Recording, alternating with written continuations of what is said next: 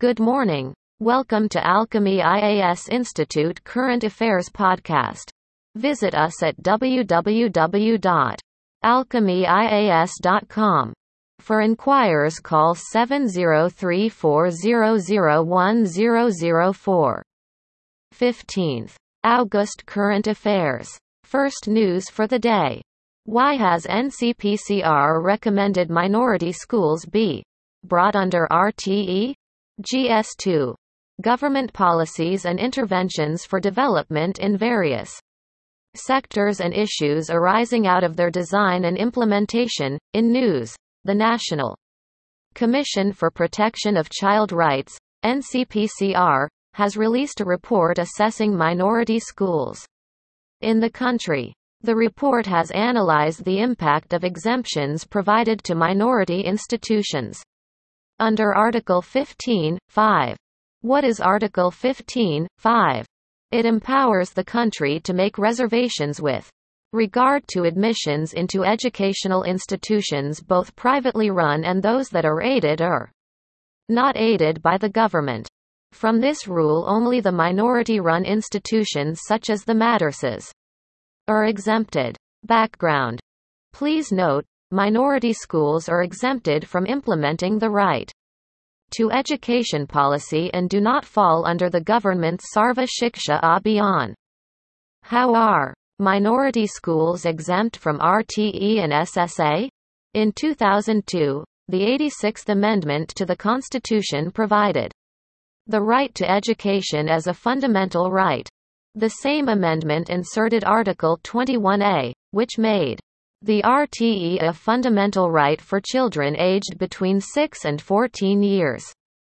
The passage of the amendment was followed by the launch of the Sarva Shiksha Abhiyan, SSA, that aimed to provide useful and relevant elementary education to all children between 6 and 14 years. In 2006, the 93rd Constitution Amendment Act inserted Clause 5 in Article 15, which enabled the state to create special provisions, such as reservations for advancement of any backward classes of citizens like scheduled castes and scheduled tribes, in all aided or unaided educational institutes, except minority educational institutes. Why bring them under RTE now? The Commission is of the view that the two different sets of rules, Article 21A that guarantees fundamental right of education to all children, and Article 30 which allows minorities to set up their own institutions with their own rules, and Article 15(5), which exempts minority schools from RTE, creating a conflicting picture between fundamental right of children and right of minority communities. Need for their inclusion under RTE. The Commission has observed in the report that many children who are enrolled in these institutions or schools were not able to enjoy the entitlements that other children are enjoying. For example, missionary school or elite cocoons. Such schools are admitting only a certain class of students and leaving underprivileged children out of the system, thus becoming what the Commission has called cocoons populated by elites. Also, students in madrasas which do not offer a secular course along with religious studies, such as the sciences, have fallen behind and feel a sense of alienation and inferiority when they leave school. Second news for the day. What's behind the China-Taiwan divide? GS2.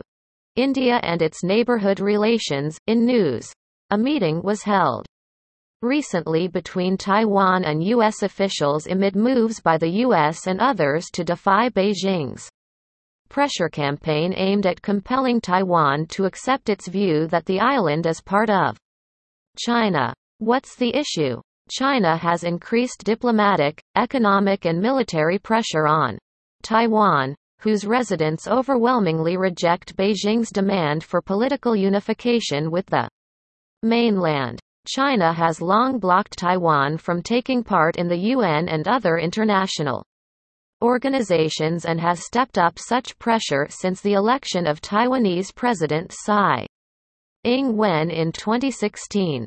China-Taiwan relations background. China has claimed Taiwan through its 1. China policy since the Chinese Civil War forced the defeated Kuomintang, or nationalist, to flee to the island in 1949 and has vowed to bring it under Beijing's rule, by force if necessary. While Taiwan is self-governed and de facto independent, it has never formally declared independence from the mainland. Under the one country, two systems formula, Taiwan would have the right to run its own affairs. A similar arrangement is used in Hong Kong. Presently, Taiwan is claimed by China, which refuses diplomatic relations with countries that recognize the region. Indo-Taiwan relations. Although they do not have formal diplomatic ties, Taiwan and India have been cooperating in various fields. India has refused to endorse the One China policy since 2010. Third news for the day. What is a bulk drug park, and why does Himachal Pradesh want one? GS2. Issues related to health. In news, Karnataka has sought the centre's approval for the development of the bulk drug park in Yadgir district under the centre's promotion of bulk drug park scheme. What are bulk drugs or APIs? A bulk drug is also called an active pharmaceutical ingredient, API. It is the key ingredient of a drug or medicine, which lends it the desired therapeutic effect or produces the intended pharmacological activity. Take, for example, paracetamol. It is a bulk drug, which acts against pain. It is mixed with binding agents or solvents to prepare the finished pharmaceutical product, i.e. a paracetamol tablet, capsule, or syrup, which is consumed by the patient. How are APIs prepared? They are prepared from multiple reactions involving chemicals and solvents.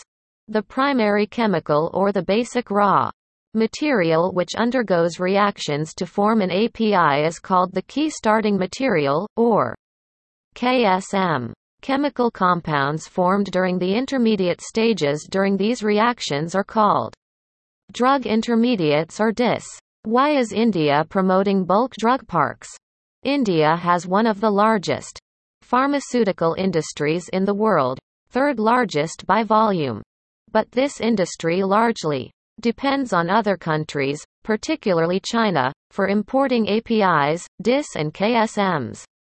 So, any disruptions in those countries would definitely affect the pharmaceutical industries here in India. For instance, this year, drug manufacturers in India suffered repeated setbacks due to disruption in imports due to COVID-19. The border conflict between India and China exacerbated the situation. So, what India is doing? Call for greater self-reliance.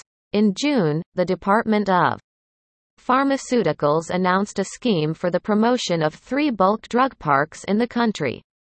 A bulk drug park will have a designated contiguous area of land with common infrastructure facilities for the exclusive manufacture of APIs, DIS or KSMs, and also a common waste management system. These parks are expected to bring down manufacturing costs of bulk drugs in the country and increase competitiveness in the domestic bulk drug industry.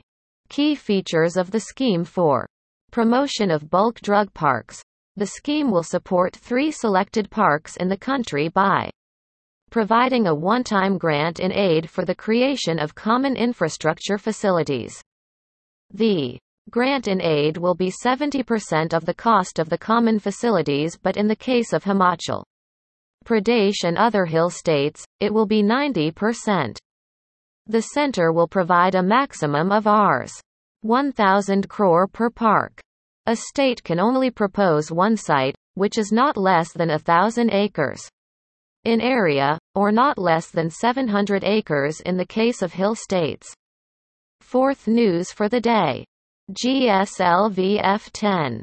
Launch an EOS-03 satellite, GS3. Awareness in space. In news, The launch of Earth observation satellite EOS-03 onboard GSLV F-10 was unsuccessful recently because of an anomaly in the rocket's cryogenic upper stage. Details. GSLV F-10 was ISRO's 8th flight with Indigenous Cryo, 14th GSLV flight and 79th launch from Sriharikota. What is EOS-03? EOS-03 was the first state-of-art agile Earth observation satellite which would have been placed in a geosynchronous orbit around the Earth. It was expected to provide near real-time imaging, which could be used for quick monitoring of natural disasters, episodic events and any short-term events. The mission life of the satellite was 10 years. What is a GSLV rocket? The GSLV expands to geosynchronous satellite launch vehicle. The GSLV Mark II is the largest launch vehicle built by India. As its name suggests, it can launch satellites that will travel in orbits that are synchronous with the Earth's orbit.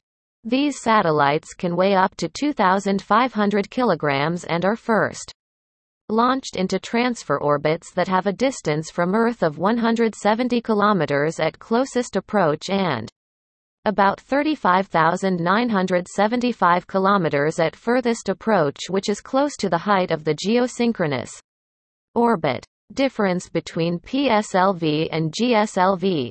India has two operational launchers: Polar Satellite Launch Vehicle, PSLV, and Geosynchronous Satellite Launch Vehicle, GSLV. PSLV was developed to launch low Earth orbit satellites into polar and sun synchronous orbits. It has since proved its versatility by launching geosynchronous, lunar and interplanetary spacecraft successfully.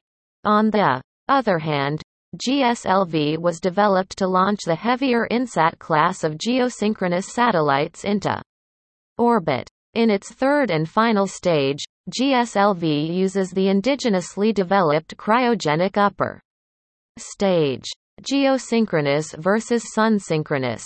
When satellites are about 36,000 kilometers from the Earth's surface, they enter what is called the high Earth orbit. Here, it orbits in sync with the Earth's rotation, creating the impression that the satellite is stationary over a single longitude. Such a satellite is said to be geosynchronous. Just as the geosynchronous satellites have a sweet spot over the equator that allows them to stay over one spot on Earth, polar orbiting satellites have a sweet spot that allows them to stay in one place. This orbit is a sun-synchronous orbit, which means that whenever and wherever the satellite crosses the equator, the local solar time on the ground is always the same. Thank you for listening to Alchemy IAS Institute Current Affairs Podcast. Visit us at www.alchemyias.com. For inquiries call 70340-01004.